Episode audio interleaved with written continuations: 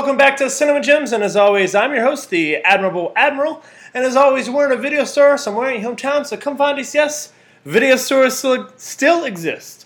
Um, but of course, guys, as always, we are surprised not in a video store. We're actually in a the video delivery car, the Cinema Gems mobile. And this week we are delivering Captain America: The First Avenger, my first delivery ever, besides to my co-host who obviously just walks in and grabs it. Uh, the special guest I have this week is Murph from WWOZ. How we doing, everybody? Admiral, thank you so much for uh, letting me share the space with you. No problem. Um, I found out that uh, you like this movie just about as much as I do.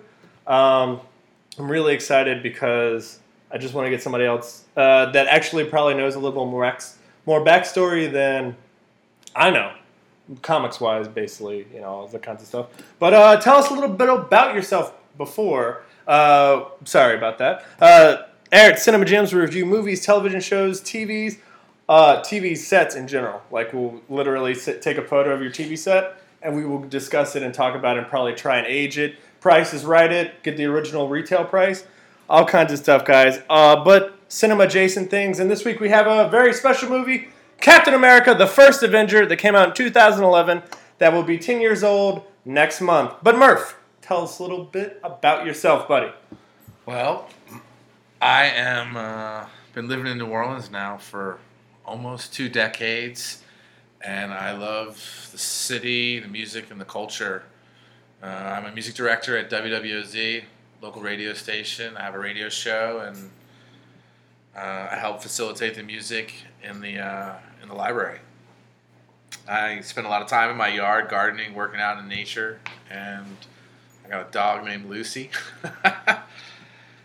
I really enjoy watching movies a lot, and this is really exciting to be able to sit with someone such as yourself, the Admiral, and to be able to, yeah, talk about movies. And yeah, it brings me back to my childhood because I was into comic books, and Captain America was someone I read about. and this movie had those elements in there, and that was just cool. Like uh, one of my favorite parts uh, is probably the original outfit and original shield. They fit it in like they you actually got to see how cheesy it was by it being cheesy on like the actual screen from the actual scene. Totally. And that's what I love about this movie is because I don't I haven't read that many Captain America comic books, but I know a few.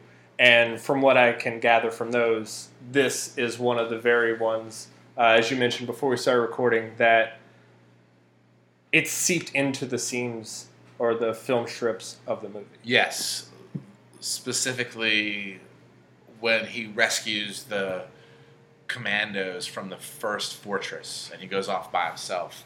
Those guys that become his team were the Howling Commandos, and there was a comic book. It was Sergeant Fury and the Howling Commandos. Sergeant Fury became it was Sergeant Nick Fury, um, and it was a war comic. But when Captain America came into being, it was during World War II. That was the whole point of him taking the serum was to help, you know, fight the war. So there was just he eventually sort of became involved with that crew when they were running missions behind the lines, and that's what, what those comics were. So seeing those guys, because um, the guy with the hat uh, was Sam, Mm-hmm. and they all off those that team became the main core of the original Shield. Really? That was what became the the basis for Shield was the Howling Commandos, and they were all under Nick Fury. I'm not sure when in there he went from sergeant to colonel, and there was a another change. He went from being a white guy to a black guy, and I'm not sure that I think came like more in like the 2000s because Nick Fury was always eye patch but older guy, gray on the sides, and sort of like working in this high tech world and in charge of it, but the old like it kind of reminds you of John Wayne. He was like a grizzly guy. He always was chewing on a cigar and drank, but everybody else was like you know Shield elite, and he was him and Cap were buds, like teammates. I would say Sergeant Fury was probably his com- leader, mm-hmm. but he ran the show because he had the skills and the abilities, and he he does in that. And I I think what made Captain America become so good was because he ran so many missions, like just being in the military and learning strategy and how to move about with enemies and how to lead people and lead commandos. And it was all life or death all the time. So we had to get good quick. So I, I, that's what I liked about that first part. Okay. Um, did you did you like seeing like um, it on like like it was it the same way you imagined in your head reading the comic book as it was on film? No, not especially the weapons. I don't. The weapons were, um, and they weren't very different. I just it was a little more. I think that was a little bit more in the movie because in World War II, like when they fought the Nazis, they the Nazis just had machine guns too, and uh, the other thing was, and I don't know how it played out completely in the comics, but in the comics, the Tesseract was known as the Cosmic Cube. And it still had all these crazy powers, and everyone was trying to get it and do all these things. But I can't remember if it eventually became an Infinity Stone. But it was this magic. It was this cube that contained untold power, and all the evil groups were trying to get it. The Red Skull definitely had it for a bunch of times. Uh, and the other thing is, the Red Skull is a good villain. He's a really good villain. The fact that he kind of scoffs at Hitler, he's like, "Look, like you don't even know what you're doing. We're gonna really like do some villainy here." Um, no, I totally agree with you. And of course, uh, we have uh, Agent Smith himself playing uh, Red Skull in this movie. Yes, How do you feel about that casting? I thought it was perfect. I only wish that he had more Oh, screen time. yes. And I don't think he liked the makeup. Main like when when he had the makeup because that's Sure. that is makeup that he is on, and I didn't think he liked wearing it. yeah, I I mean, I wouldn't mind wearing it if I was. I, I don't know. Like I can, I can imagine it being uncomfortable. Me not being a professional actor, if they told me like you're gonna get paid to wear that, I would sit in a chair every day. Um, but I have never been in a blockbuster film, so it would be a little bit different. Um, I just like the character. He's a good villain. Like he's a bad villain, and he he just does villain things. Oh, Herr Skull. I was the only, you know, we almost died. I was the only one, you know. Oh, apparently not all died. Just choose the guy. Like he's a, he's just a bad guy, and that's kind of what you, I like because it makes it easier to you know believe in in the movie, and because it's he's just evil. There's no doubt about it. It's not like a shadowy government agency that. Oh wait a minute! You don't know what side they're really working on. Like, who do I trust? Like, nope, not that guy. Like, definitely not that guy. If you walk into an ice cream store and he's working there, leave. Just leave. Like, immediately. Okay. I mean, I, and especially if he's giving out free samples. I yeah, the Red Skull. I just would leave. I mean, he's the his name is the Red Skull. It's it's it's for a reason why you shouldn't trust him. exactly. Um, and also, uh, a lot of point. Uh, before we get into this movie, uh, I just want to mention some things that uh, I know from rewatching this one, and I also watched the 1990s Captain America. TV movie. Yes. with the motorcycle. Yes. and the cool glasses instead of a mask. Yeah. he was in California probably. Yeah.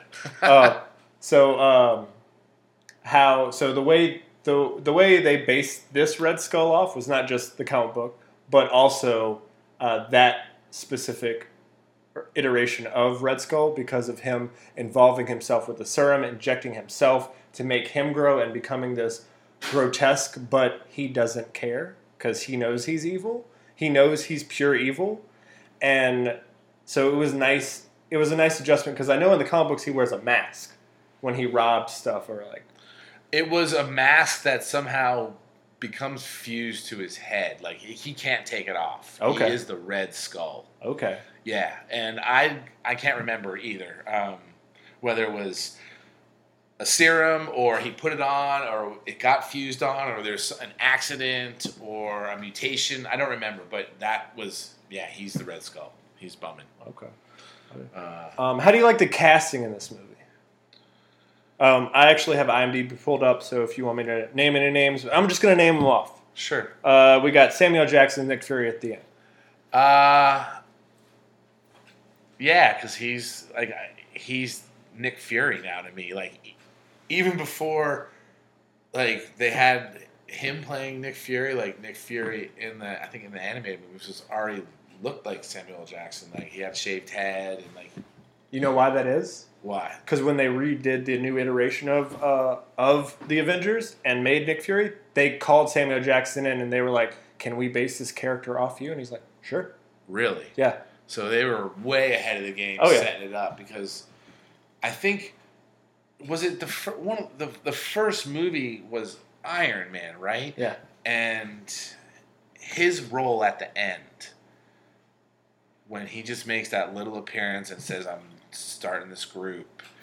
It was an interview on I, I don't know one of the late night talk shows and he had signed a nine contract deal and it was the biggest contract and it was not not huge roles. It was all these bit roles, but he was the connection to all the. He was like the first thread into the Marvel quilt, if you want to call it.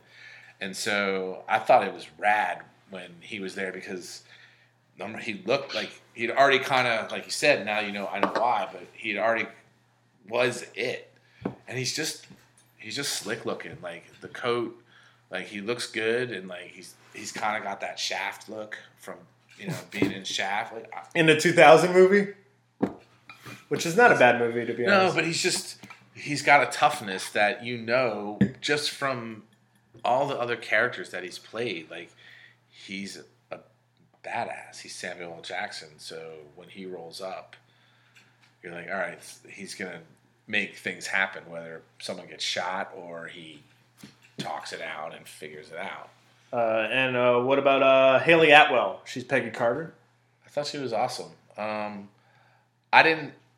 I don't remember sh- her being in the comics and then Sharon Carter. I never knew if there was that was the connection or if they were just two separate women that happened to have the same name because they were both. Oh no! agents. Like in in in the comic book, she was she knew him in the in the 40s, and then when he was uh, unfrozen, I think in the 60s or in the 70s, yeah.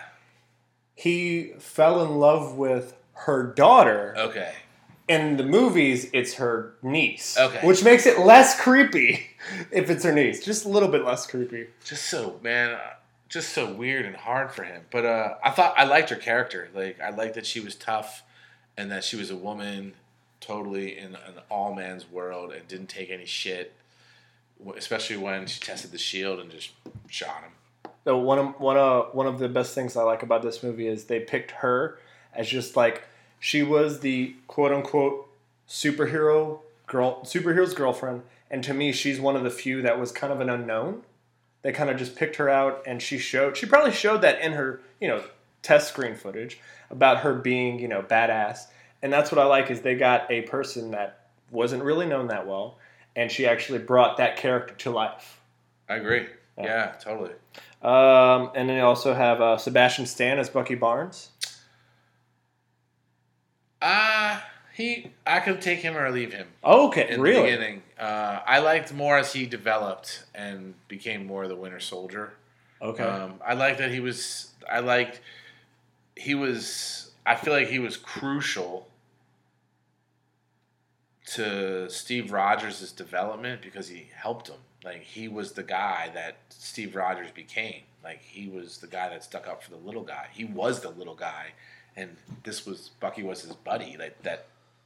He was Captain America to to Steve Rogers before he got the serum. right. But I just thought he came a little bit like there's way more to him when he got his mind all messed up and got a new arm.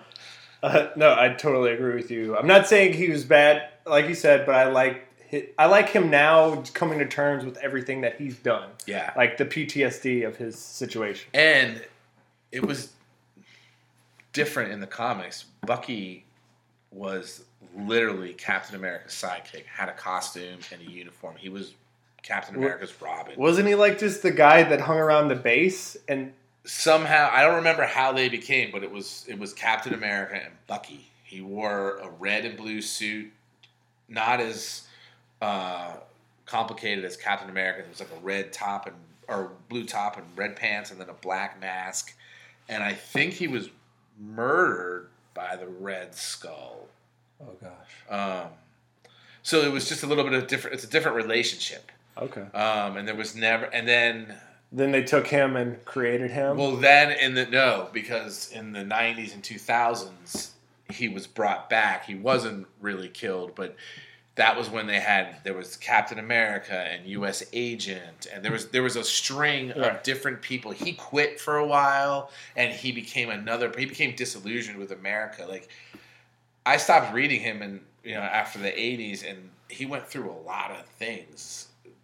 He died and came back, and then he was a deep agent for Hydra, and then he was lost in time, and and it, a lot of it had to do with the Red Skull. The Red Skull and him are like they're mortal enemies. It's like Batman and the Joker, and the Red Skull is even though he has aged not like Captain America, he still managed to try to you know hurt him and you know do his diabolical plans because they are diabolical. oh yeah. Uh, what about Tommy Lee Jones? He he plays a good general. Um, did you also hear the theory that um, he is Phil Coulson's dad? And that's why Phil Coulson is obsessed with Captain America so much, is because he heard these war stories from his father. Ah, that would make sense. I sort of feel like Tommy Lee Jones's general was some of the Nick Fury from the Sergeant Fury and the Howling Okay. Commandos because he he he's a war guy. He's there to fight a war. You know, like when He doesn't care about anything else. that and he's like look you i you took a serum like you were this kid that couldn't do anything i saw you with my own eyes now you're one person like and i'm fighting this whole thing so i can't take you seriously until i see what you know once he sees it he's like all right We'll give you all you gonna, got. now we're gonna do this and we're gonna like and all of a sudden the rules change because he you know but that's where I feel like that team developed and you know because he picks the team and that's those commandos you know they're the, the drinkers you know but that once again that's the commandos the Howling Commandos and then the last the, the last factory they hit he's there Tommy Lee Jones is there so he's not afraid to go into battle I thought that's cool Okay. Uh, what about um, Dominic Cooper? He plays the uh, Howard Hughes kind of Howard Stark character. I didn't really think too much of him at the time because I didn't realize how like I knew that was Tony Stark's father, but I never realized how much he would role he was going to play, and I didn't know much of his Iron Man's backstory from reading the comics or his father. So uh, I, I I I liked him because he was he was like sort of like a um like an Errol Flynn kind of character. He was dashing, like he was willing to do the right thing, but he's like, let's fly to Lucerne and have some dinner. like, I don't know. He was like a. I feel like he was like that Hollywood man of that time, Okay. but he was really doing things. Like he was the one that had the shield. Like he had the adamantium. He's like the vibranium shield. It was like it was all vibranium. Uh, and uh, of course, we discussed Hugo Weaving, um, who played Red Skull.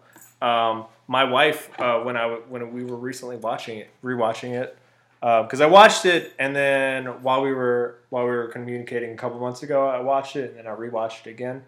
My wife apparently did not know that Hugo Weaving was the same guy in The Matrix and the King of the Elves in Lord of the Rings. She wasn't aware that that was the same guy. It's, it's hard to believe because he's he's so benevolent, but fear, fearsome in Lord of the Rings, and then Matrix. He's just you know he's a cold-hearted computer Yeah. killer. Yeah. So Yeah, and the ears were really different, so it's really hard to you know. It's easy to see how get mixed, get mixed up. Uh, oh, wait, your ears. Yeah, now I recognize you.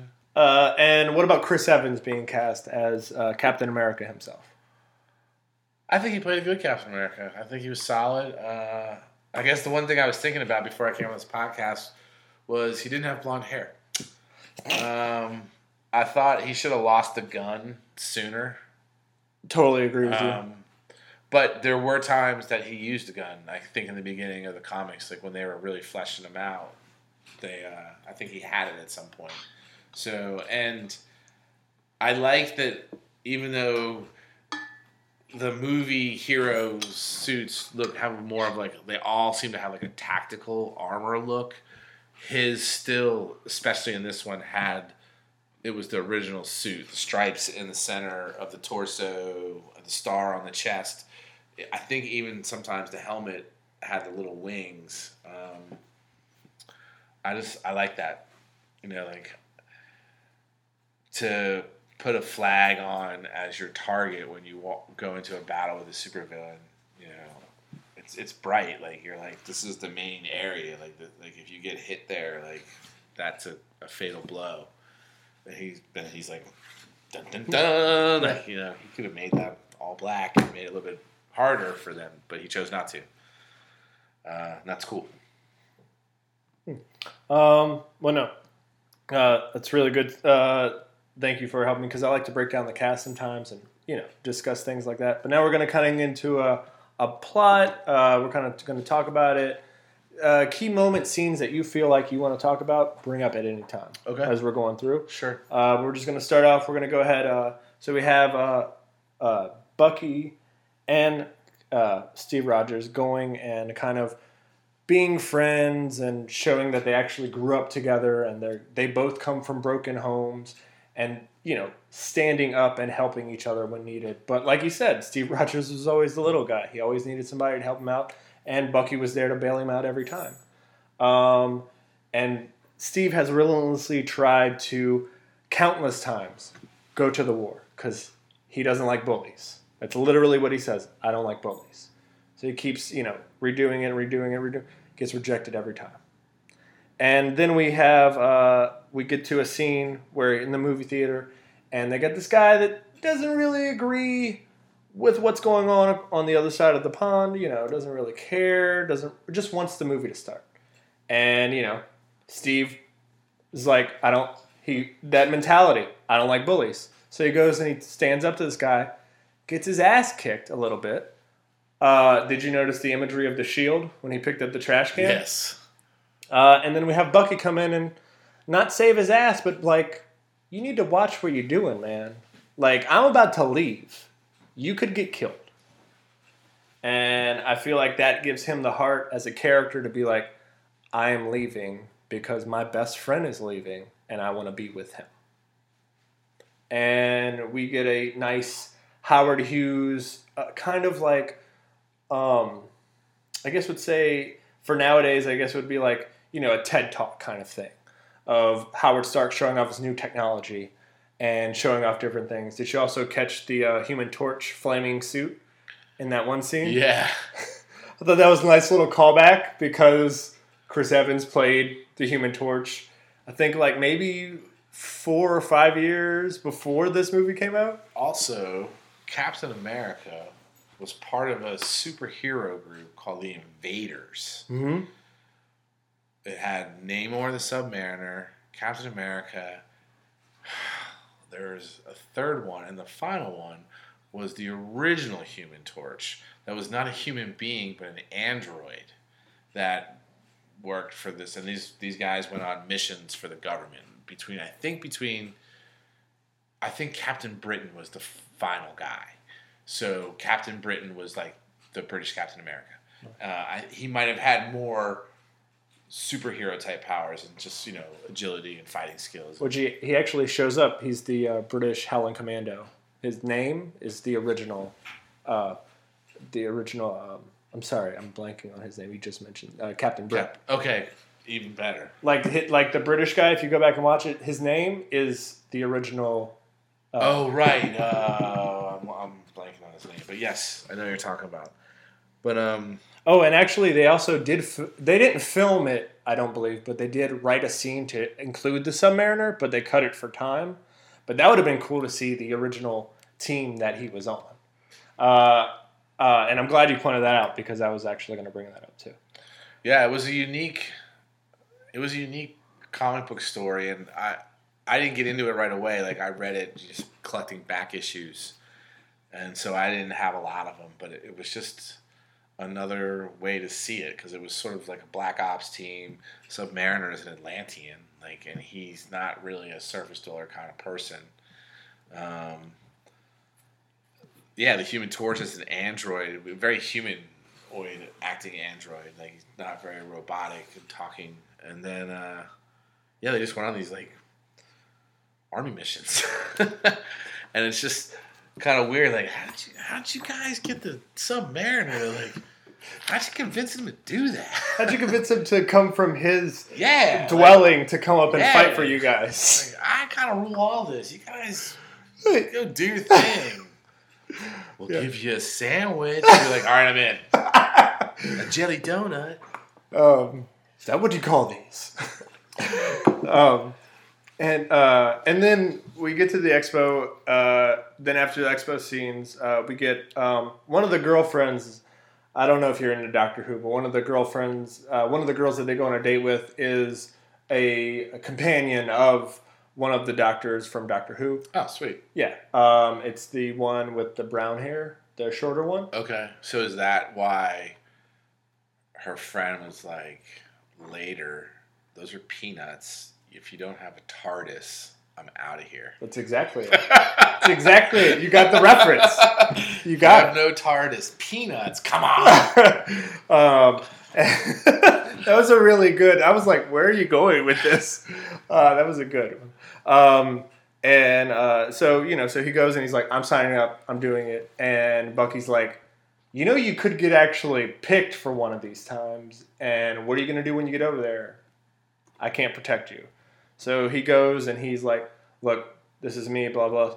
And while this conversation is going on in the hallway, we see Dr. Abraham, who came with the, who also, at, we don't know just yet, but he is, eh, he used to be friends with the Red Skull. And so he's hearing all this and he's hearing like what he wants to do. He wants to go and protect America from a bully. And Dr. Abraham's like, I can see where this is going.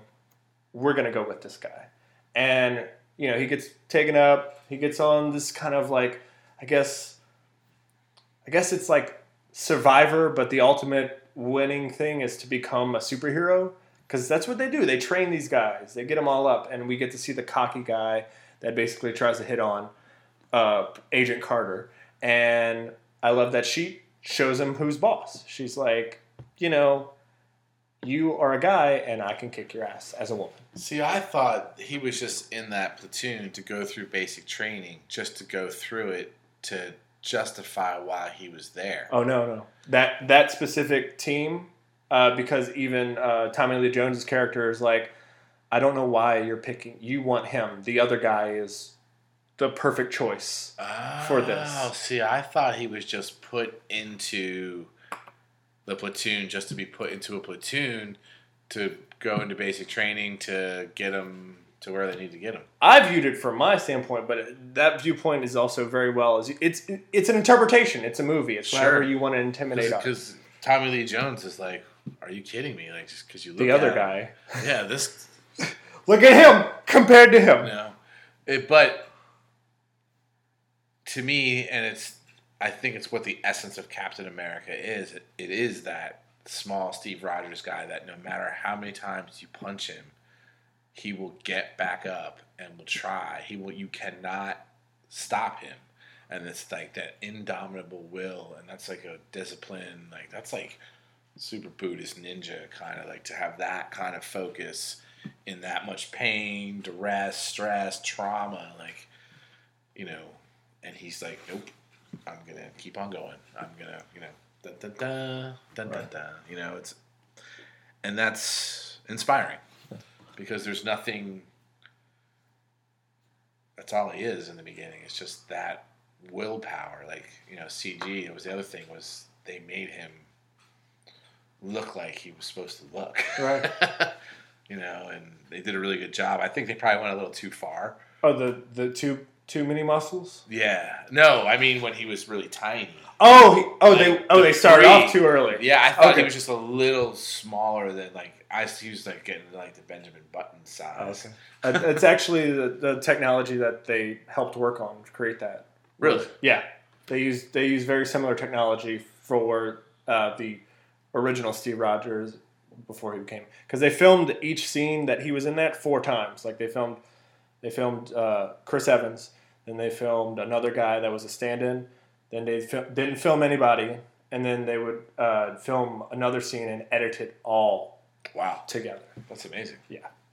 Uh, but it's all done digitally now, so you know it's Yeah. it's a lot easier than what it would be if it was actually on film and celluloid. Sure. Not saying that it's easier now, but you understand what I'm, Yeah. what I'm talking about.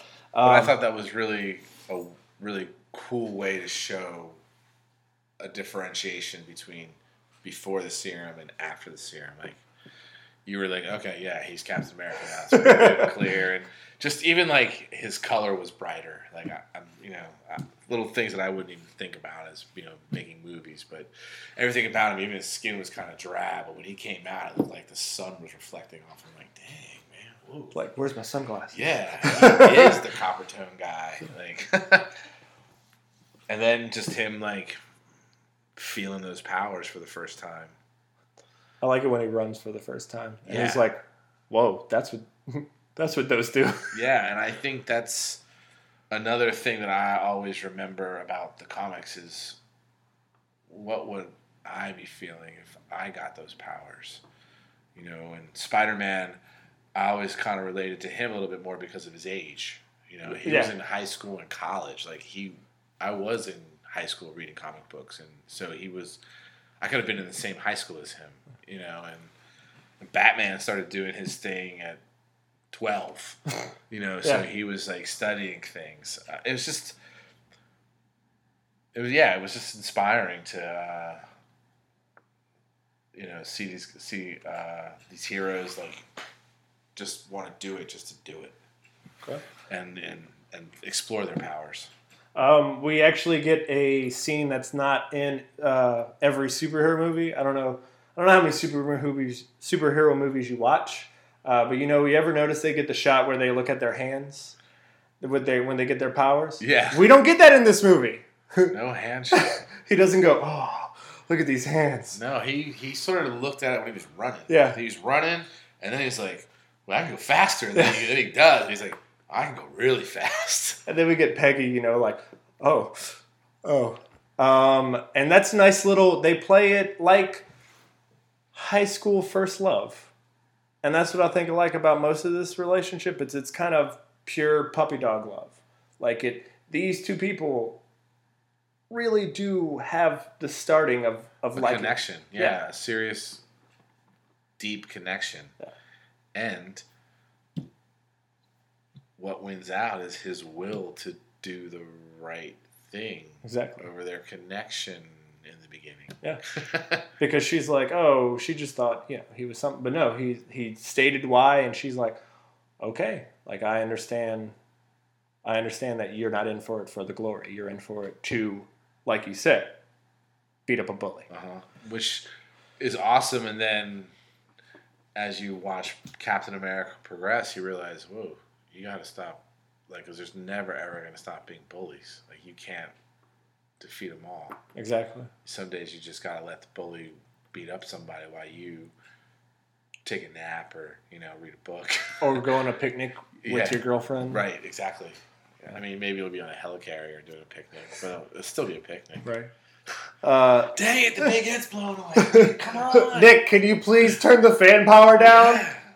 Um, no, yeah, uh, totally. That's that's that was a good one too. Um, uh, so, uh, and then while this is going on, uh, he becomes out. He gets his superpowers. He starts running uh, because surprise, surprise, there was a Nazi agent uh, that was in the group, learning how close they were. And then we found out they were they were that close. He takes the serum, shoots Dr. Abraham because that's that's his it's his formula. So the formula died with him. And so, you know, he gets away, uh, and so Captain America starts running after him. And while this is going on, we get another side story that I love the way it's interconnected. I love the way that they splice the two stories together. We get the Red Skull story, and then we get the actual, uh, you know, Captain America story. Um, I love when they go to the Norse town and they finally actually find the Tesseract.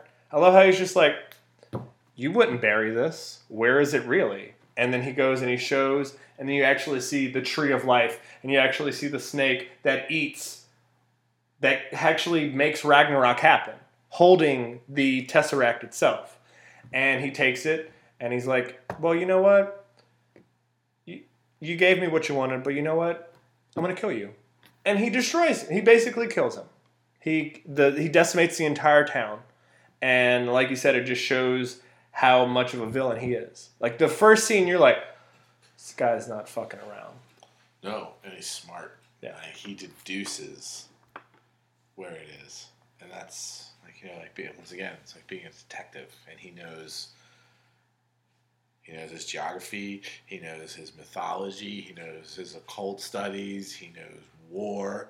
Like he's an engineer because whatever that thing is that punches the wall is like a fist made of metal that's the size of this room, and it looks like it was specifically built to punch walls of castles. Yeah. So someone was like, "Huh, we're gonna need one of those." So here's the plans. Yeah, like, and it's probably the Red Skull's like, "Yeah, I need a castle puncher. Get on it, buddy." I gotta go find the Tesseract, and he's like, "No problem." He's like, all right, that's my job. yeah, but uh, and when he, he walks over and he just the eyeball. Yeah, it's all of like because you see he's the might of the whole Nazi army plus more because he knows more. He knows what he knows what's in this place. Like the, the man, the older man knows what it is, and the younger guy has an inkling, but he doesn't really know. He just knows that the old man is protecting something, and one day he'll probably have to. So he's just a ripping smart dude. And it's all this all of it, then it comes down to just him going with his thumb. Bink and opening up and like one little thumb and now here's a whole other thing that's just as powerful if not more powerful than the whole nazi army belief whatever and it's now his personal gas tank Did you also uh, catch the reference to uh, Raiders of the Lost Ark? yes Uh, do you know you know why? Because the director Joe Johnston actually worked on Raiders of the Lost Ark. oh nice Yeah, and that's why he threw that in there, like, because I always thought that line was great. Because I'm like, oh, so is Indiana Jones in the same universe? well it gives it also that kind of feel because he's i mean the red skull is searching for the same like it's the same kind of deal he's looking for this artifact Yeah. and he's using myths and hearsay and all of this stuff to find it. Like, where does he find it? In, like, you know, like you said, in the, the tree that's a wood carving that's supposed to just look like a wall that's not supposed to have anything. Like, it's very plain and it's, you know, it depicts what it depicts, but there's no, like, intricate safe and lock system with, like, I, I think cameras. I think the best thing is is that uh, the Red Skull knew that it was there. That's why he didn't use the puncher, the castle puncher, to break it down. Is because he was like, I'm going to talk my way into it because I know exactly where it needs to be. So he uses his conniving, his cunning, his. He's very, um, I would say, kind of fox-like. He's like he's preying with him. I'm just like he's toying with his prey. Well, I like he's a type of villain that his vision is so big that it requires a level of intelligence, which brings along things like etiquette and codes. Now, maybe they're really askew and insane, but it's like he'll be really polite with you and he'll hold the door open for you and tell you everything, and then he'll, you know, do something horrific to you. But they'll be the same. They'll be on the same level, and he won't treat you. He'll treat you kindly, in a polite etiquette way, as a usurper of planets would, Right. or whatever you you know. and then stab you in the back. But it's like it's his way. Like you're gonna die. Like there's no doubt about that. It's just how and what will he do? Will he, you know, kindly do it or will he maliciously do it? But he's he, he can still, you know, offer you a fork and knife with your last meal, you know, before he kills you. And I, you know, uh, there's just an elegance in it, and a lot of the, the big villains like that, like Doctor Doom and Ra's al Ghul, they all have that same kind of air. Like they're already they're already there. They're already royalty. Like it's this is semantics. Like the war has just got to happen. But I'm already the ruler of this planet. Like you don't know it yet, but I really am. Like pretty soon you're just gonna have baseball cards. will just have my face on it, like in different poses, like Putin. But it'll just be Red Skull. They'll be riding a bear, but Yeah, it'll be Red Skull. It'll be Red Skull. Except for ice cream stores. There be one of those. Sorry. um, that's where he gives away his baseball cards for free, though. Yeah, but they're scary. Um, uh, and then while that's going on, he heads back to um, his kind of lair. Lairs. He's got many of them. Uh, we get uh, Dr. Zola, who is played by Toby Jones, uh, who I don't know if you're a big Harry Potter fan or if you know about Harry I, Potter. yeah, not super big, but I've watched all the movies. I've read some of the books. he does the voice of Dobby. Ah. Yeah. I I had a hard time with him and that character because I felt like there was time like I Arnim Dr. Zola, Arnim Zola, there's um there was a couple guys that were like Red Skull and came about during World War II. Baron Zemo, Arnim Zola, and they were just as evil as the Skull. They just weren't. He just had a little bit more. Like Mhm. they were like Scottie Pippen, and Red Skull was like Michael Jordan. um, so when he would have those moments of kind of like weakness, like oh I don't know, man, maybe we shouldn't shoot those guys, and then then he'd like oh no I'm in. I I I thought the he would be in all the way. Like that he would never question it. He would, in fact, I thought he would enjoy it, like being like, yeah, like we're doing this. Like these are my inventions. Like I'm rocking this stuff. Like even when he said he didn't know how to, I don't know how to, I don't know how to build them. I don't know how to shoot them. I thought he would have taken that on and wanted to do it, even if he messed it up spectacularly. Okay. He wouldn't have allowed. He would have been like, whatever. Like I know how to do this, even though he doesn't. And Uh, how did you feel about um, them showing, referencing uh, his like virtual stand-up body that he had uh, in the comic books? You know how he like had the robot with the face. yeah, Did you like the intro to his character like on the screen? Yes, I did. I thought that was a, a cool way to bring that in, and because I didn't really understand that in the comic, I just accepted it. Like you know, it's just in the comic, you're like, oh, they just transferred it in there. You're like, okay, and like they don't have to go much more than that. But in real life, I'm like, well, how do they transfer the essence into a body and from World War like now in this technology, I can see it like in this day and age. But I'm like, how did they do that? So yeah, I liked how they did it. It was neat. Cool. Uh, and then when he's when when Captain America is leading the ha- his future, but now Howling Commandos to actually infiltrate the lair that they're breaking while he's finding Bucky. Uh, he actually goes and grabs papers. And did you see the actual like on blueprints? He has his body and he grabs and puts in his uh, briefcase. Oh, I didn't know. I remember when he's grabbing the papers, but I didn't see what was on the blue. Yeah, it's his body for like So he was already preparing Oh. for. That's cool. Yeah, I like when they had add little Easter eggs because this movie, I feel like, when you first watch, it, you're like, it's a great movie. When you watch it again, it gets better. It, it's just a little a slice more of cheese on the spaghetti that you get. It's Yeah. just like it gets better every time you watch it. I felt, and as they made the movies and sort of got the feel of making comic book movies, those Easter eggs, like that's what they did in comic books. Like all the stuff in the credits, two thirds of the way through at the end when they were leaving you, like that was in the comic books. You turn a page and you're like, oh, there's a couple panels of like this is what's coming up. Like stick around, it's gonna be good, and it you know, it built up your anticipation. you know, in today in this day and age when everything gets really embedded in society really quick, you lose it loses its specialness. It doesn't stay special quite as long, and you don't, you know, when you when you know almost all the things about it before it comes out, then there's no chance to build up a surprise or a what if. So uh, these movies I don't think were quite as embedded yet. So was, there was cool little surprises in there, and it felt like a comic book, um, and that was exciting to feel just the whole feeling of watching the movie. Okay. Uh, and that's why I agree. Like this is a good one because it has that quality that Yeah. you mentioned. Comic book. Exactly. And um, and then while that's going on, uh, we get um, other Nazis that have come from Berlin to see what Johann Schmidt is doing because he's not known as Red Skull yet. He's Johann Schmidt. Uh, and also, how'd you like the painting where he's painting him? I thought that was awesome.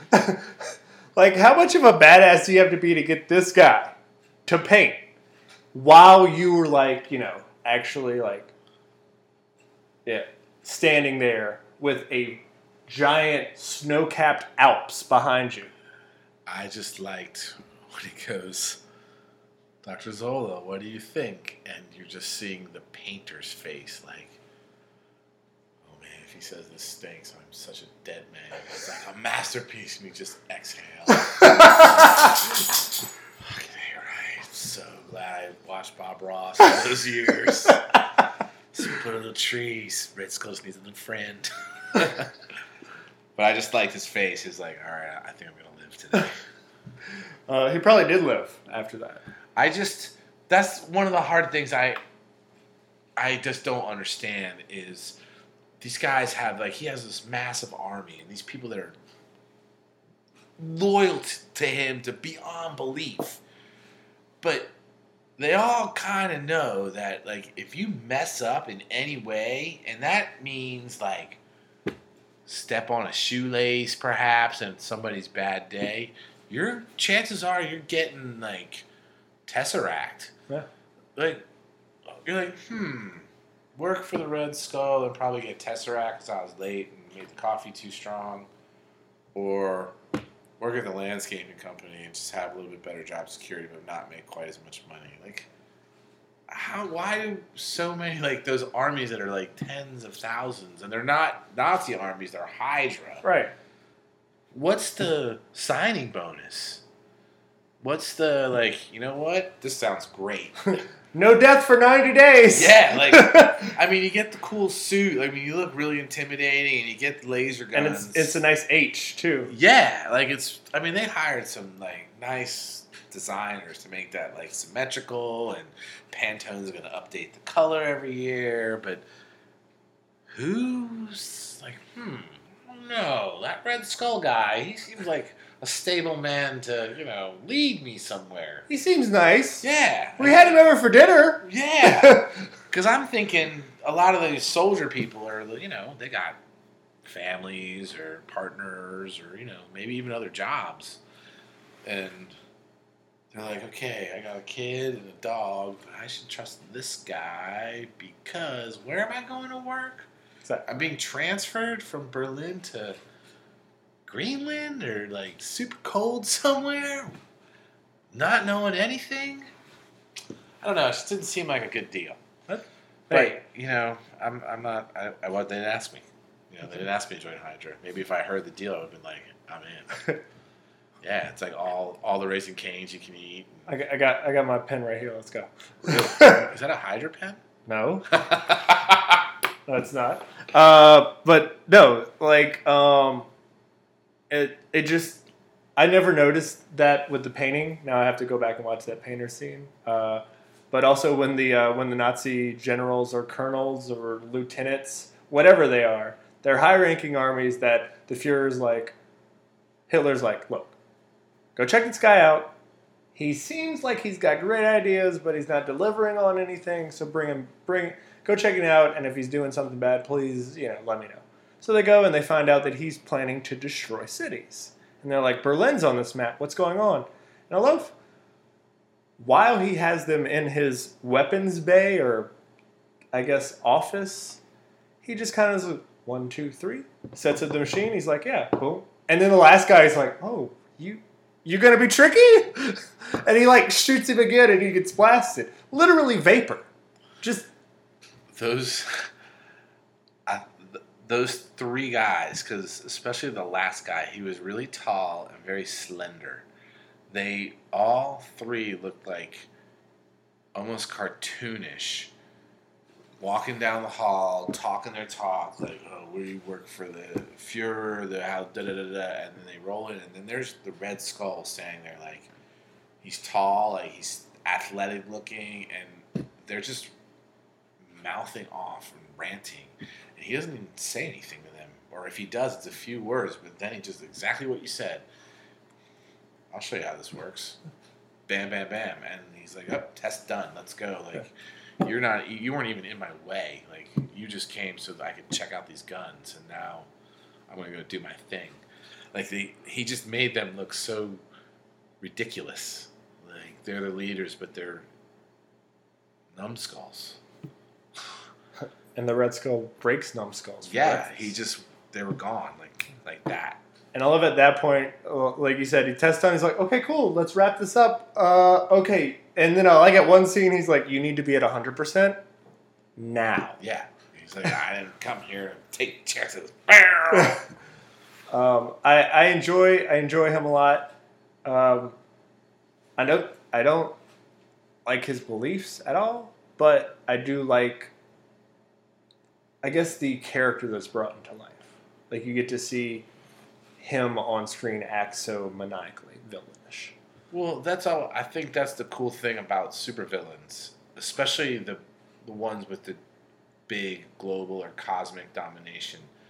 Number one, the supervillains are all the proactive ones. They're the ones that are the go-getters. Superheroes don't do anything until a supervillain does something.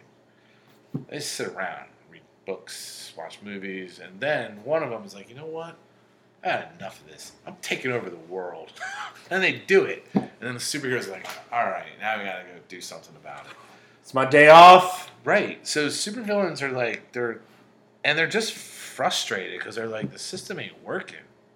This is not working right. Like, you're not working, you're not working, you're not working. I'm gonna show you how it works. So it's just, you know, frustrated workers. But they're just ripping smart and they got like all this money and then somehow find a, an object of cosmic powers that you're, you're like, you know what? I think I can do this now. you know what? I don't even need this mask anymore.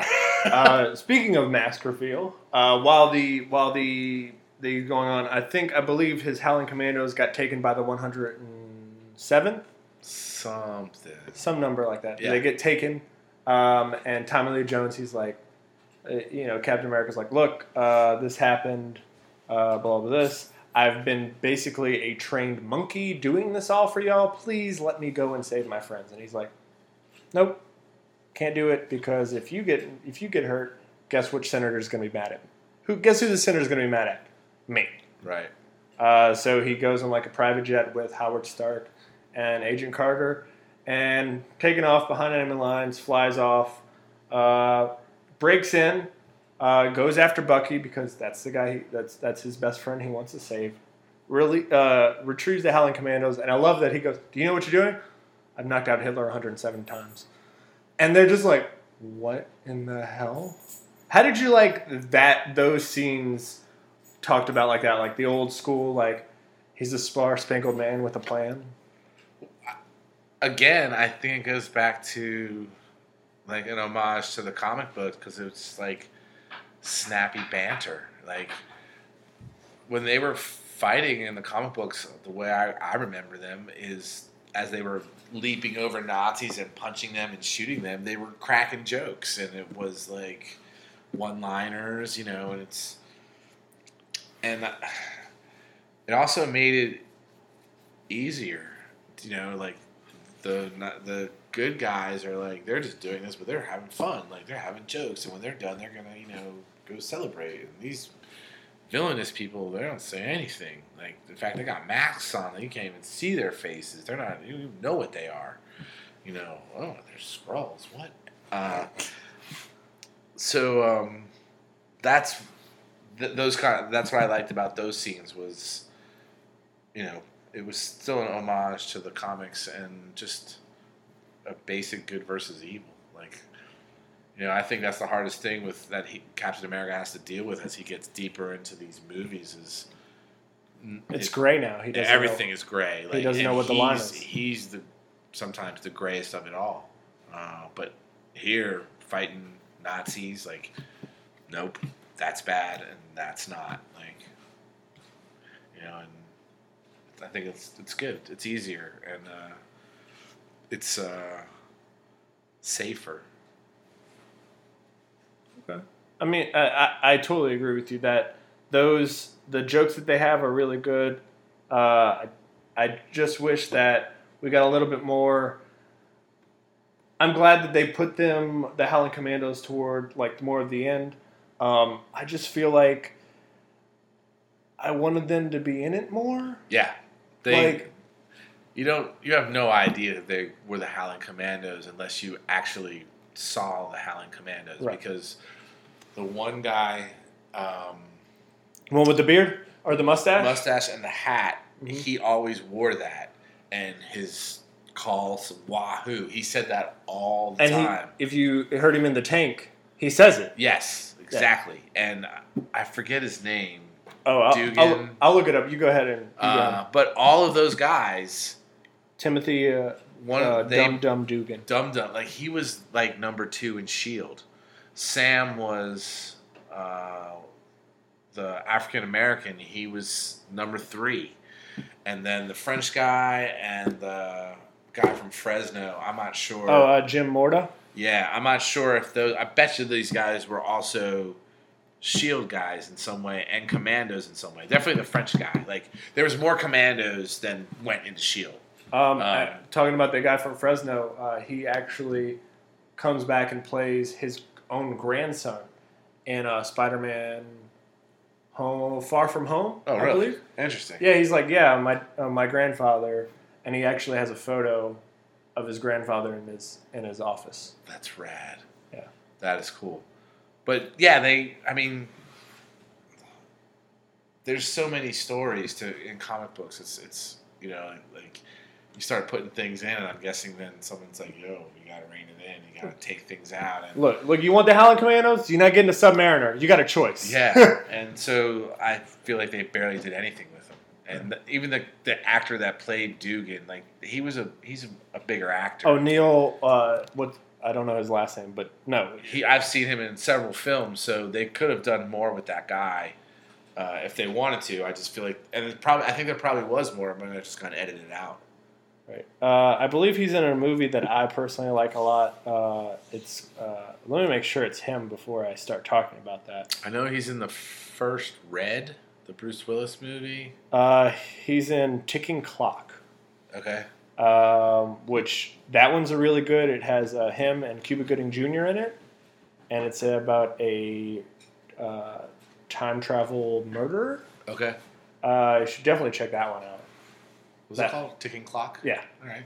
that's a good one. Yeah, he he seems to play sort of a evil government agent, supervillain, the mercenary kind of guy.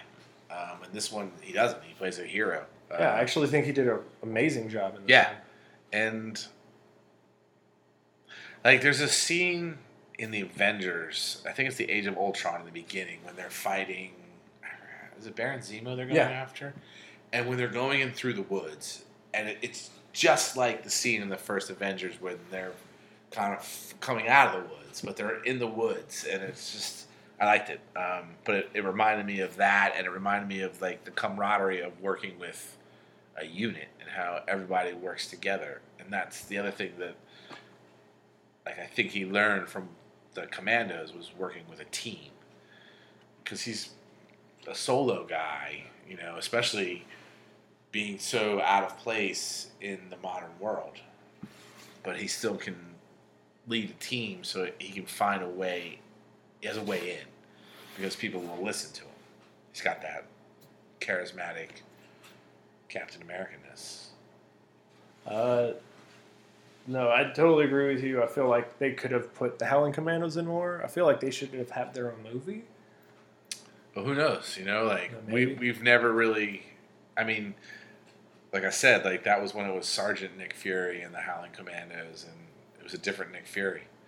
No, I mean just have the characters from this movie have their own series. Oh, that would be interesting. Yeah, like that I think be that cool. would be cool. yeah. Uh, eh, Because the other thing I like about you know the universe of comic books is you can have a total the Howling Commandos series, and that would be just a straight military, but yet you can introduce supernatural, mythical superheroes. Like your mission is to stop this guy. He's making zombies.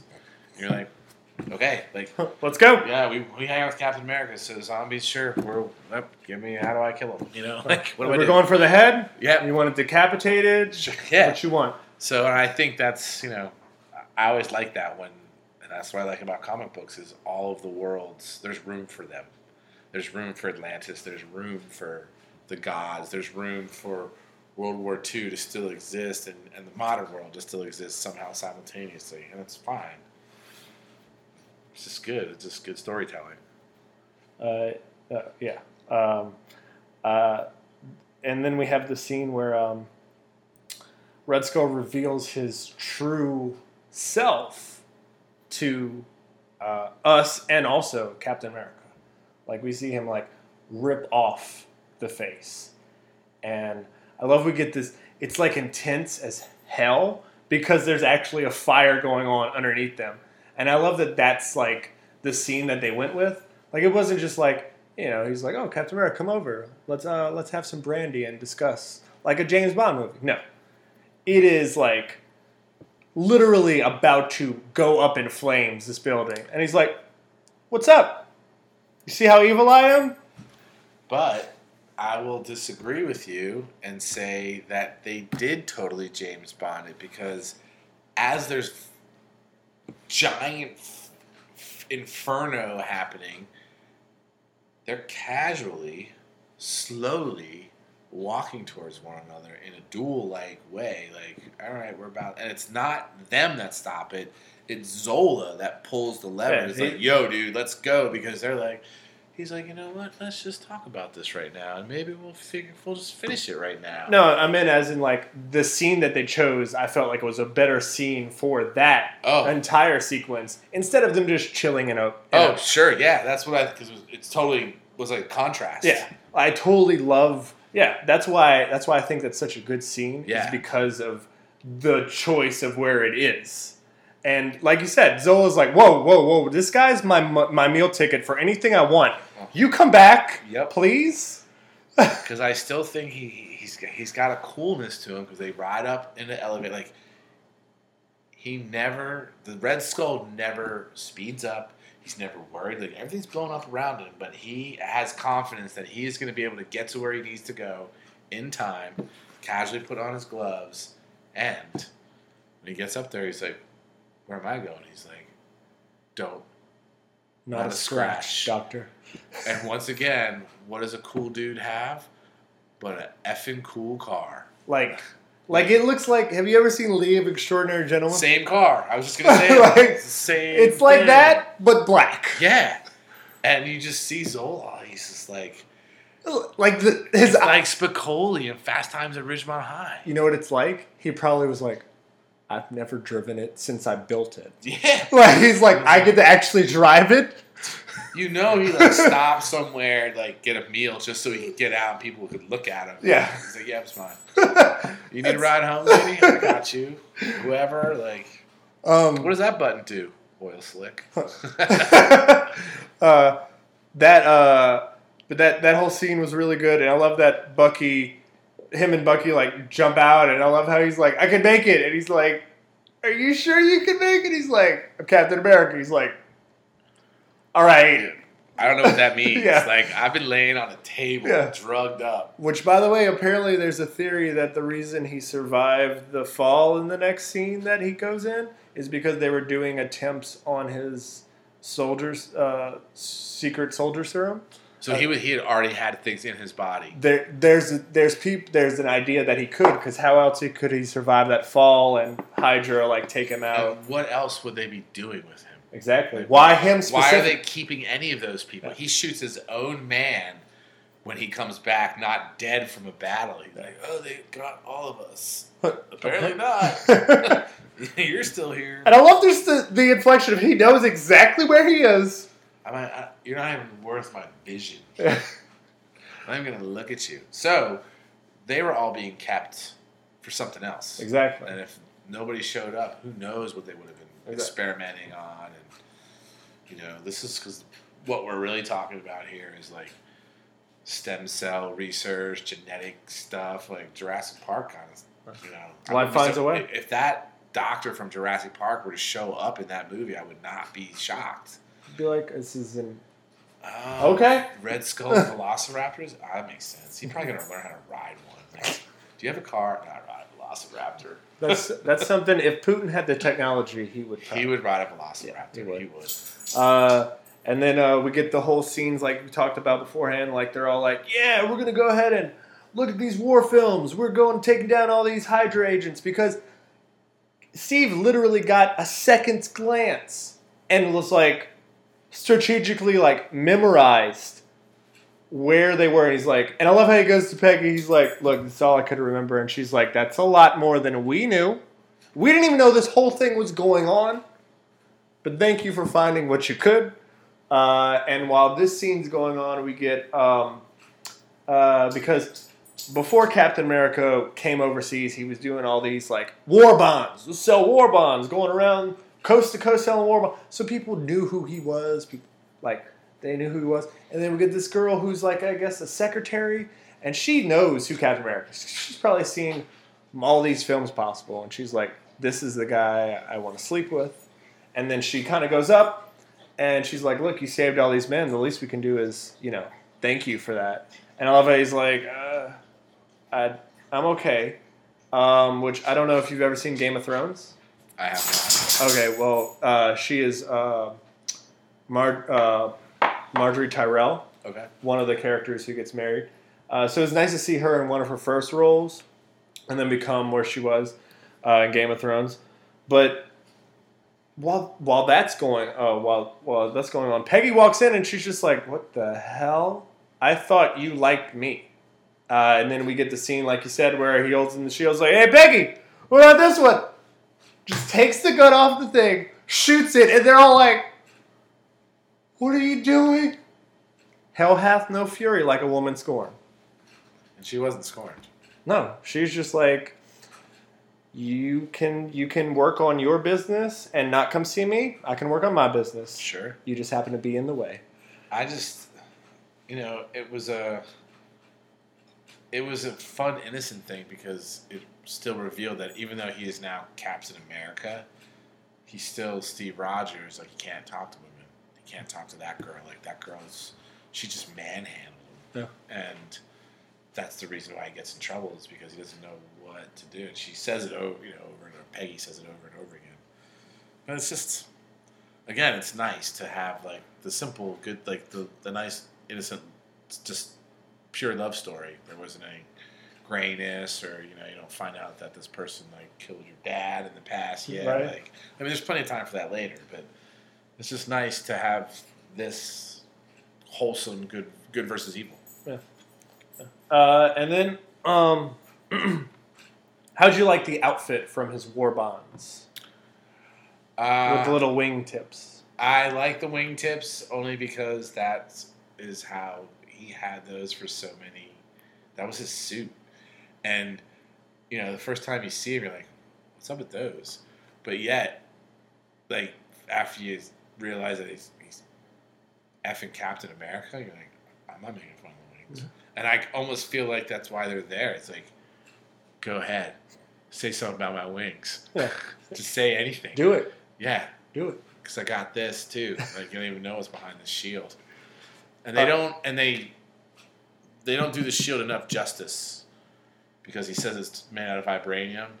It's not just made out of vibranium, Isn't it weaved with? adamantium. Okay. So it's Which like is this- also like uh, Weapon X. was what Wolverine's bones are covered with, and his claws that come from his body is all adamantium, the strongest metal, unbreakable on the planet, on Earth, that doesn't exist in real life. but if it did, it would be the most unbreakable stuff ever. Yeah, no, I, I, um, I, I agree with you. When I, when I read a few comic books, I thought it were both, and when they mentioned one, I was like, I guess I read it wrong. It's just kind of what makes it unique, you know. And it's already vibranium, but in that, I think it's the Avengers. In that scene where Thor comes down with all of his might on that thing, And the lightning shoots out. and the forest is wrecked, but he's just like because Howard Stark says like it absorbs all vibration, so it could take a, a missile theoretically, and you would just be able to hold it. You would die from the. the It does take a missile in Winter Soldier when he hides under it with, You're absolutely right. with Yes. Black Widow. Yes. Uh, so it's just this like cosmic anomaly that uh, it, only one was made. They don't you don't really know actually who made it and how they did it. How did how, How did you fuse those two things together Exactly. in a perfectly round disc that is perfectly symmetrical and perfectly this and. Like, you can learn geometry just by throwing it against the wall. It's like oh, and then that's how he does on a side gig. He hustles pool. Definitely. Yeah, because he's like, oh, I don't even have to look. Yeah, ping pong maybe. I Oh. like that pool. Ping Yeah, pong. definitely. I, I don't know. Just Uh, but uh, that's that's a good scene, and uh, while that uh, while that's going on, I love the I love the wingtips because they actually got a chance to put in his old cheesy outfit. Like that's what I love the most about it. And then while this is going on, he's supposed to be in Washington and receive a medal from the senator. And I love that we get the gratuitous Stan Lee cameo, but also the guy sitting next to him. You know who that guy is? no. He's Captain America from the '70s movies. That is. I'd have to look at it again. Right on. But Touche that's who he looks at. Like that's who he's like. Who whispers to? He's like, I thought he'd be taller, and the guy's just like, kind of like, why are you? Not why are you talking to me, but like, yeah, the guy that Stan Lee's talking to is uh, the not the original Captain America, but But from the seventies. exactly. Because my f- one of my favorite things about this whole Marvel universe was Stan Lee. He was in up until he died. He was in every movie, in every time. Forward in time, backward in time, Yep. all at the same time As the Watcher. as Stan Lee. Like he was a the ultimate being in his own Marvel universe, but he was just a you know just Just a man. just living his life as they would on whatever planet. Like when he's on the Nova planet, he's hitting on a girl, but he's still on that planet in that time. Like Living his life on that point. yeah, he's everywhere. He's and he's like a FedEx driver. he's like he's also Krishna because he's everywhere at once. Oh. Wait. Does that mean that Airplane is a movie in this in the Marvel Cinematic Universe? Yeah. Excuse me, I speak jive. um, that uh, that's I never thought about it like that. But then when uh, I think in one of the Guardians of the Galaxy, we get like him talking to one of the beings, and him's like he's just kind of like saying things, and you're like, why the hell do you know all this? Yeah. So I never thought about it from that perspective. Um, and then uh, while that's going on, uh, uh, the Stan Lee cameo and the Captain America cameo, uh, the Howling Commandos find out that Zola is going to be on this train, and they're going to get him. They're going to take him, and they're going to find out where where Red Skull is. So they get on the train, um, and I love that they get the little banter between Steve and Bucky. I love that he's like, uh, "Remember that time that I made you ride uh, this ride on Coney Island?" Yeah, and I threw up, and he's like, "This isn't payback, is it?" I love that they are best buds, and they are like reminiscing about times that just happened like like a decade and a half ago or a decade ago. As they're like zip lining in a winter storm, trying to land on top of a train moving maybe 110 miles an hour. Exactly. With like the tiniest window of success, and they're all like, "Pop a piece of gum in your mouth. Let's go. Let's do Yeah. this. Like, let's put on my earbuds. Exactly. What do you listen to? Girls, girls, girls. With Motley Crue. Let's go get them. It's just they're just like okay. You know, Da-da-da-da. Bucky would be the, the type of person that listens to Motley Crue. Could be, yeah. Yeah, he. Especially now. Yeah. Um, and so, you know, while while that's going on, they you know they kind of just go and we get a scene where Zola's like he's been told to break them up because together they uh, Bucky and uh, Steve can take down anything because they they know each other and they get separated then they get back together and I love that the guy with the I guess um, Tesseract Tech uh, tries to shoot. Uh, the shield goes away. Bucky picks it up, and I love that Steve's like, "No, like I have trouble holding it. Like there's a big gaping hole. What are you doing?" And he gets hit onto the side of the train. It's moving, like you said, 107 miles an hour. There's so happens to be a lake, like right next to it. It's kind of frozen, unfrozen. We don't know. Uh, they try to save it. Yeah, tries to save him, falls down, and we get the scream. And the scream is ringing in his ears, Steve's ears, because that's his best friend, and he he could not save him. Correct. Like he he literally felt like I don't even know how he felt because I've never lost my best friend. But like things about like that where it's it's just a sheer like he couldn't do it. That and he was given these amazing abilities. Like, he couldn't do it before, but now he's Captain America and he's been doing all these great things, and yet just a simple act of grabbing someone's hand, he wasn't able to do it. With his all his abilities, wasn't enough. Especially the person that told him to stand up for what's right. Yeah, the guy he his Captain America. Exactly. Or Or was this just a whole plan just to get Bucky back? oh, so Zola because Zola does go back to America and he does create Hydra through that. Well, I mean, he, you know, he's he becomes the Winter Soldier, so they had to get him somewhere. Like, what if they were, whatever they started on him in that last fort? They're like, yo, we put a, we just put two million dollars into that dude. Like, we need him back. Like, this is how we're gonna get him back. We're gonna plan it strategically. We got it. We're gonna Uh, let the information leak, and here's the train coming at this time. We're pretty sure that they'll show up, and we need him reasonably alive. Yeah. You know, Uh, and who knows if that serum in his body kept him alive, kept him. Maybe he held on to something. Who knows? or the ice froze him, and that's why. Um, also, um, you're a music guy, so you may know this. Uh, but when they when he screams, uh, when his, when his scream falls, whenever they do the Winter Soldier theme, you notice that that's very similar scream from him falling? Oh, really? Yeah. So when they do the Winter Soldier theme, it's like it's like the big jarring. That's him. Ah. I don't know if that's originally his scream. I'm pretty sure it may not be Sebastian Stan's, but if it is, that's the original scream they work with to make his theme for all his intros. Whoa. Yeah. Which I thought that was really great. Too. Yeah, that's pretty awesome. Yeah. Uh, and then uh, while that's going on, uh, you know, Bucky gets taken away, so he kind of has to deal with it. And we get a nice moment uh, between him and Peggy, and he's like, uh, "I can't get drunk because uh, my body works four times as fast as digestive tract as other people, so I can't get drunk." And I love that Peggy's like, "But you did the best you could." you can't hold yourself back.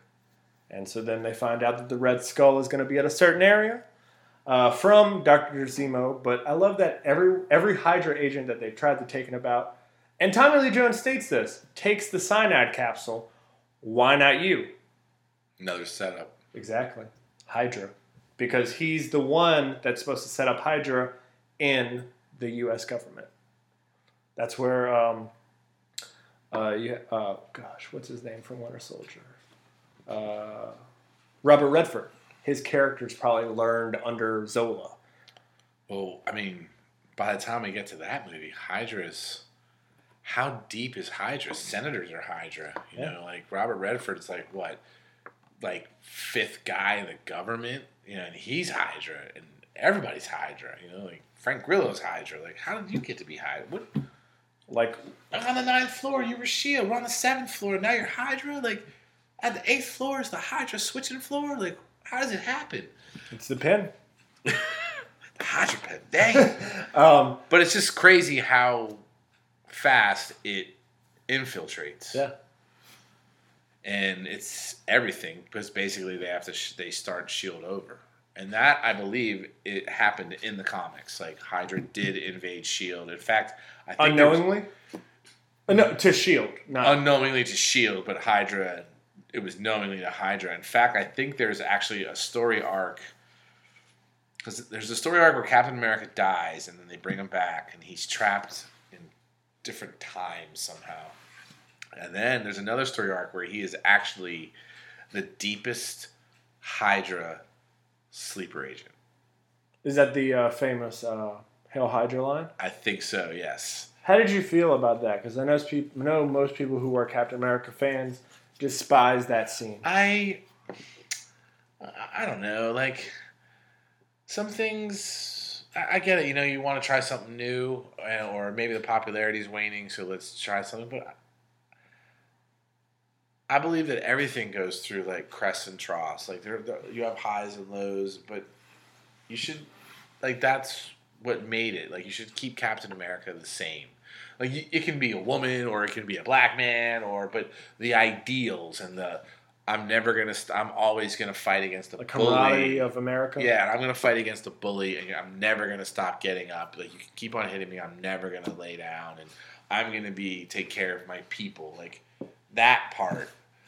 Like I don't think he should have been a Hydra agent, and I think in the end of that story, they he's actually like an even deeper sleeper, maybe like Shield agent. Or Oh, like how he, they- he comes back to the, Right. the the light, but.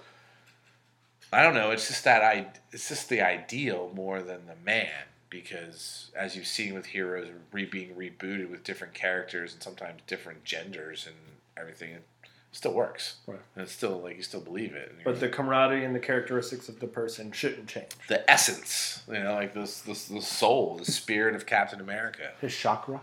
Yeah, sure. Yeah, he's got his, he's got the superhero chakra. Uh, uh, and then while while that's going on, uh, you know, Zola infiltrates everything. He gives out secrets, and then uh, they find out where Red Skull's going to be. So they attempt to break out, but Red Skull's like, "I'm already on my way." Um, so we get this nice scene where uh, Peggy uh, shoots uh, one of the. Um, I think maybe she cuts one of the flamethrower guys' things, and he blows up. Um, so this is a scene where I thought I'm glad that they didn't do the kiss at this point when they're running through the hallways and he's like, uh, "I gotta go," like, and she's like, "Okay," but he puts his his you know his his shield in the door. I don't know about you, but I would rather be on the other side of a door if I'm gonna take something out. I don't. That scene to me is the only scene where I'm like, you could have reshot that. Like you could have had that lasting shot where he grabs the shield and looks at Peggy while it's closing. That would have been a nice scene. Um, but that was scene always kind of stuck out with me because I'm like, I would rather be on the other side of the door. It's a big door, Huge door. thick. I don't even think the the, the castle puncher could break. Uh, it. it was like those Get Smart doors, man. That was a thick door. Did they have the cone of silence?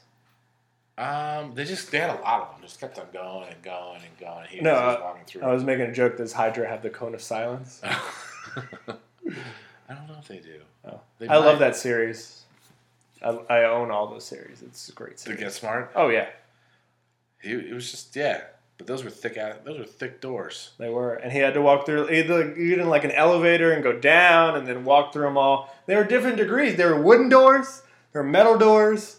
They were like riveter doors. Yes, yes. Uh, But I, I, I agree with you with the shield. Like I think that would have been just more efficient if he was already through and grabbed it because those doors look like they close pretty quick. Like and he could have broke his arm. or just lost it.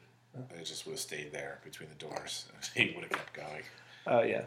Uh, he did have the vibranium slash adamantium shield because I think we should just say that it's in there, even if they didn't. right. Well, now that X Men could possibly be a part of the universe, we don't know.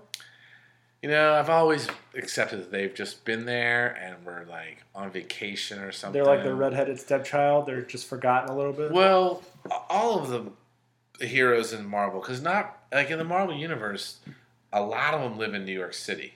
A lot of them. Oh, yeah. Avengers Mansion's in New York City. Spider Man, the f- Baxter Building where the Fantastic Four live is in like in the first Avengers movie when they're fighting the aliens.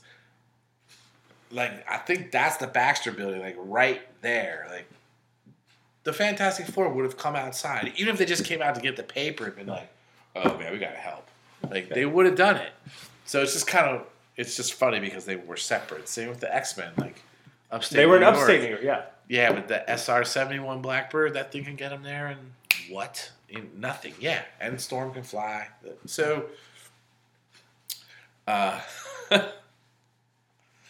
Uh, it's just it would it's weird how they were there but not there. yeah. Like um, they're at the shore or something or Florida. They they missed their flight. Yeah. They didn't have the Blackbird yet, so they had to fly commercial. Yes. Yes. That was it. They're Uh, buying adamantium on the black market.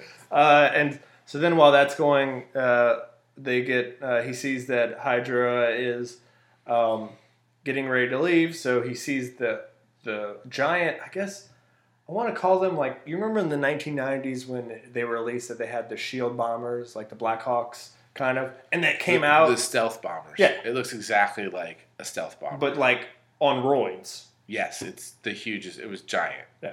And it's this big ass hangar, and it takes off.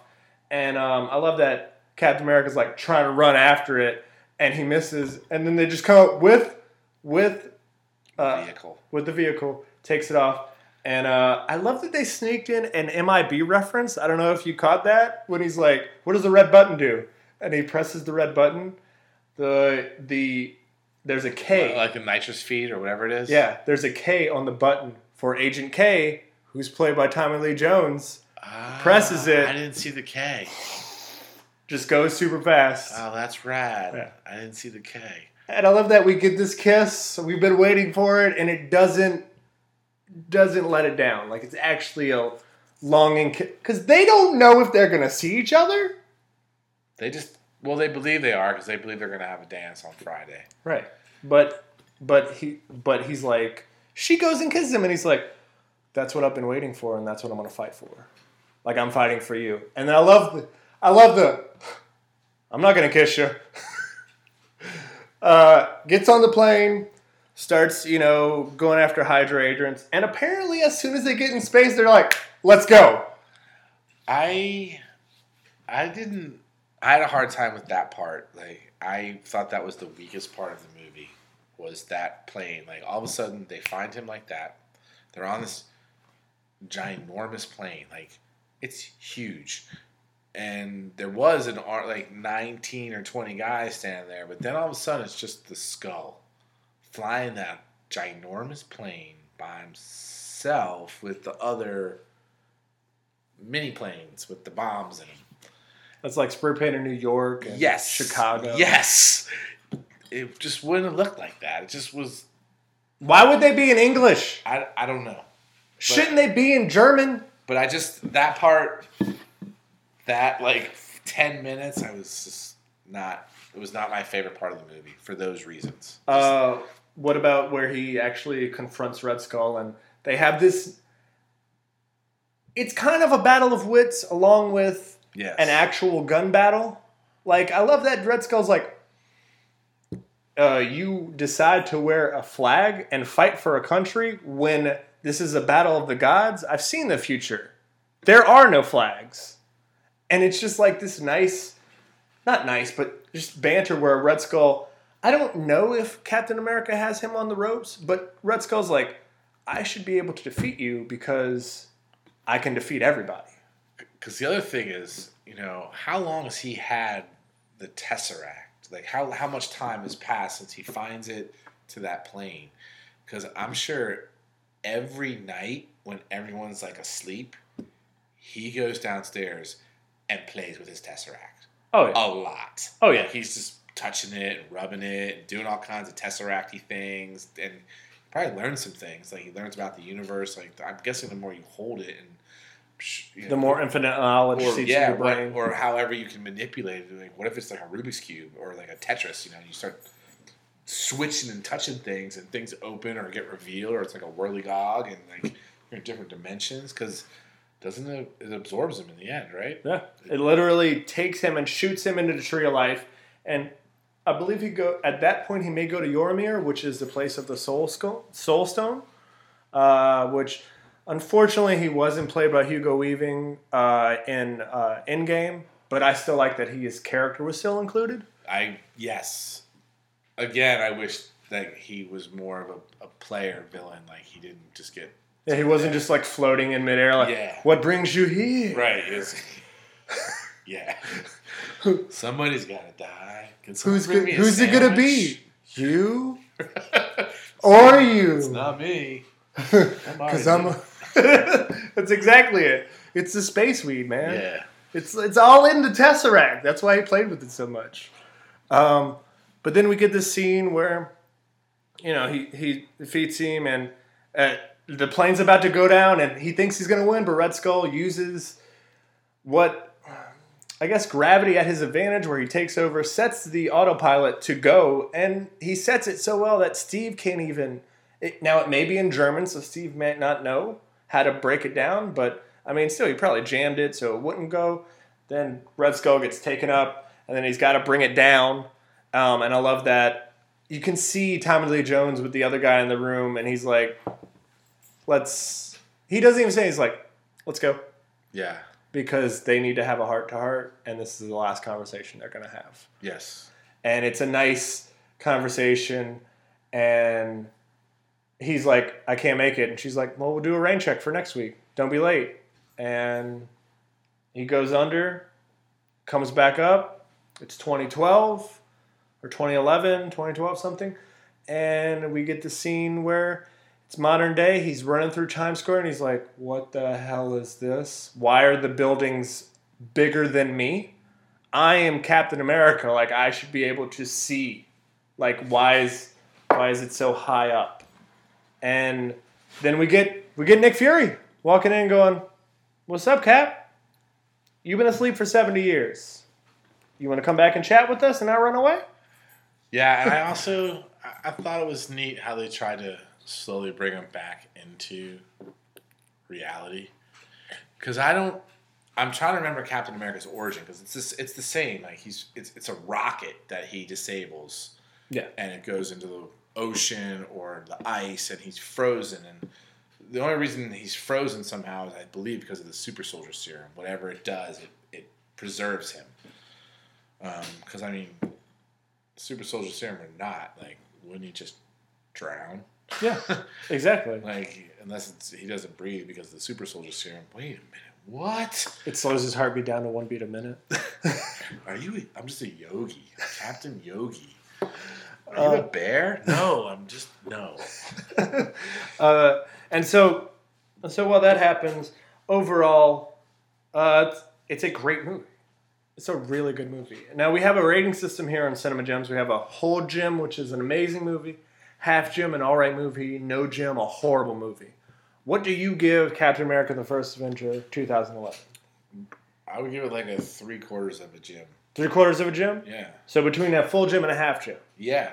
Okay. Like I would watch it again. Like I have watched it more than once, and I would watch it again. Okay. Uh, I I give it. Uh, I like the nostalgia part of it a little bit. Uh, I agree with you. It's it's it's almost there. Like the line is here, and it's like right a hair before being a full gym. Love this movie. It's one of my favorite MCU trilogies. I really love Winter Soldier the most. Me too. Winter Soldier probably is my favorite. Yeah, I like it because going back, going to trilogies, and we were talking about Star Wars earlier. I feel like the Winter Soldier is sort of like the Empire Strikes Back. Oh, yeah. just like, dang, the bad guys are everywhere. You guys are, you guys are in trouble. Like when they start smashing Nick Fury's car, I'm like, oh dang, you're you're busted, dude. And also, as The Empire Strikes Back is, Bucky's arm is chopped off. yes. Oh. Um, so, uh, do you want the listeners to reach you anywhere besides listening to you to WWOZ? Uh, do you have like a if, if you don't want to give out your um, your uh, your Instagram or Twitter. You don't have to. I don't know if you have either of those, but if you want to give them out, they can follow you that way. If Yeah, I, I don't have a really have an Instagram. I'm on Twitter at uh, Murph132613. Okay. And that's usually where you'll find me on Twitter. Or I'm on the radio every Monday on WWOZ, 11 a.m. to 2 p.m. Central Standard. It's 90.7 on the dial or WWOZ.org. Ooh. Did you come up with that jingle? Nope. I just say it a lot. so it's part of me now. All right. It's be- whenever I end a conversation, that's it. Like you know how back in the day when text messages used to happen, you used to have a stinger at the end. That's your stinger in real life. Yes. That or Boom Shakalaka. and Admiral, thank you so much for letting me uh, talk about Captain America with you. It's, really, it's been really fun. No problem. Uh, thank you so much for coming on. Um, but uh, listeners, you can follow me on Twitter and Instagram at Holland Sci-Fi. Uh, you can also follow the uh, cinema, uh, the Cinema Gems Instagram uh, at Cinema Gems Pod, and also we have a Twitter, Cinema Gems underscore Pod. Uh, is the Twitter. Uh, please let us know. Tweet at us what movies you want us to review. Uh, email us at uh, cinemagems15 at gmail. Let us know, hey, we want you to review this movie. We want you to do this. Here's pictures of my TV sets. Review them. Or also, I'm always looking for another recipe. I'm always looking for a recipe to put under my belt to add a little like Admiral spice to it.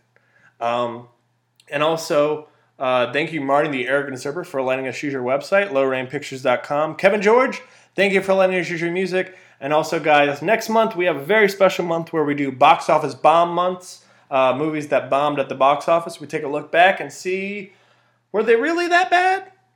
We find some some ones that were like they're not that bad, and we find other ones where they're like, oh god. Because I don't think Waterworld was that bad. We actually did that last year for Apocalypse Year. I got to pick like three Apocalypse movies, and Waterworld was one of them, and also The Postman was another one. I like The Postman too, especially that Tom Petty I thought was a postman. You mean the cameo? that he- Yes. yeah. He made the movie Yeah. for me. Um, we actually reviewed that for um, the uh, the election because of everything being delivered through the mail. Nice. We went after the postman. Uh, that's was the one I was like, we're doing the postman, and but Maestro, my co-host, was like, uh, "Do you have it? I have it. I have the DVD." He's like, "Okay, I'll watch it." Nice. um, that's a uh, that's a movie that we're we've already done those, so unfortunately, I can't say on air. I will let you know after we stop Sure. recording what they are. Um, but we're super excited for that. Uh, that month's coming up. We've been building up for that. We will have a special original treatment of music wise from the Buttmeister himself, guys. And as always, all I have to say is uh, wipe your hose and see you later. But also, Black Lives always matter. And guys, see you later. Thank you so much, Murph, for coming on. I'm going to shake your hand, even though it's audio, so they can't hear it. Thank you. Boom shakalaka. All right, guys. See you later. Bye.